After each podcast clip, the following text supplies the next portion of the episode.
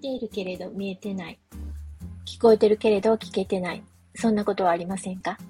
こちらのチャンネルでは日々のささやかな気づきをシェアさせていただきます。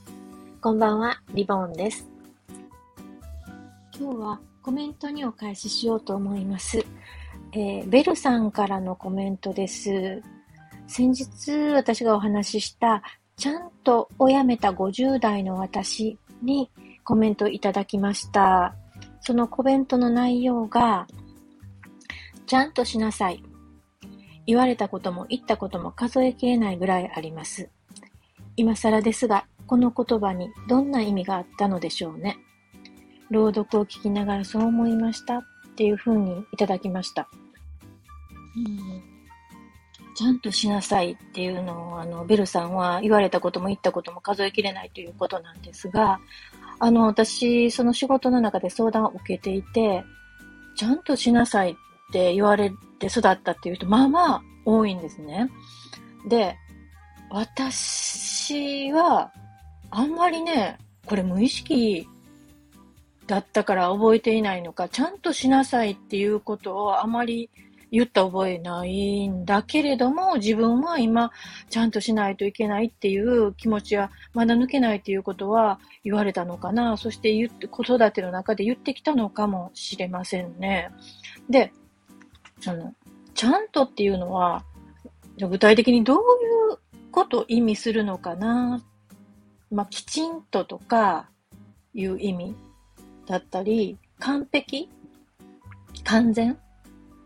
ただ、完全にしなさい、完璧にしなさいって言うと、なんかきついから、ちゃんとっていうことになるのかなっていうふうに思うんですが、で、自分がそういうふうに言われて育つと、自分も言ってしまうし、人に言われなくても、自分が自分に言ってしまうっていうことがあって、しんどくなるのかなっていうこと思います。で、きちんとしている人に対して、まあ完璧主義やねっていうか、主義者やねみたいな、完璧にするのが、あの、しないといけないと思ってるんやねって言うと、いやもう完璧主義なんて全然ですよって本人はね、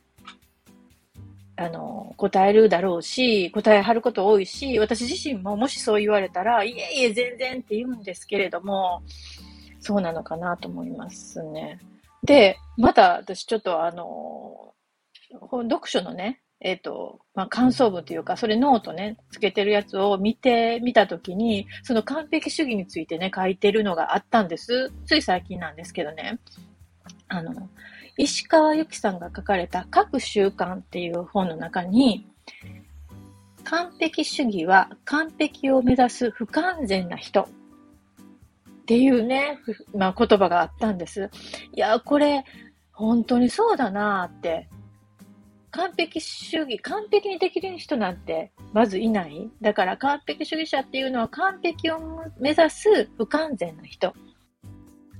うまいこと表現してはるなぁと思いましたね。で、人ってどんなにこう完璧を目指しても、やっぱりどこか不完全だし、完璧を目指そうとすればするほど緊張してことが進まなかったりする気にならなかったりっていうことがあるんじゃないかなって改めてこう振り返って思いました。はい。今日はそんな感じです。最後まで聞いていただいてありがとうございました。そして最後になりましたけど、あの、ベルさん、コメントありがとうございました。あの、iPhone に向かって一人で話しているので、こうしてコメントをいただけると、あ、聞いてくれている方がいらっしゃるんだって、本当にコメントって嬉しいですね。ありがとうございました。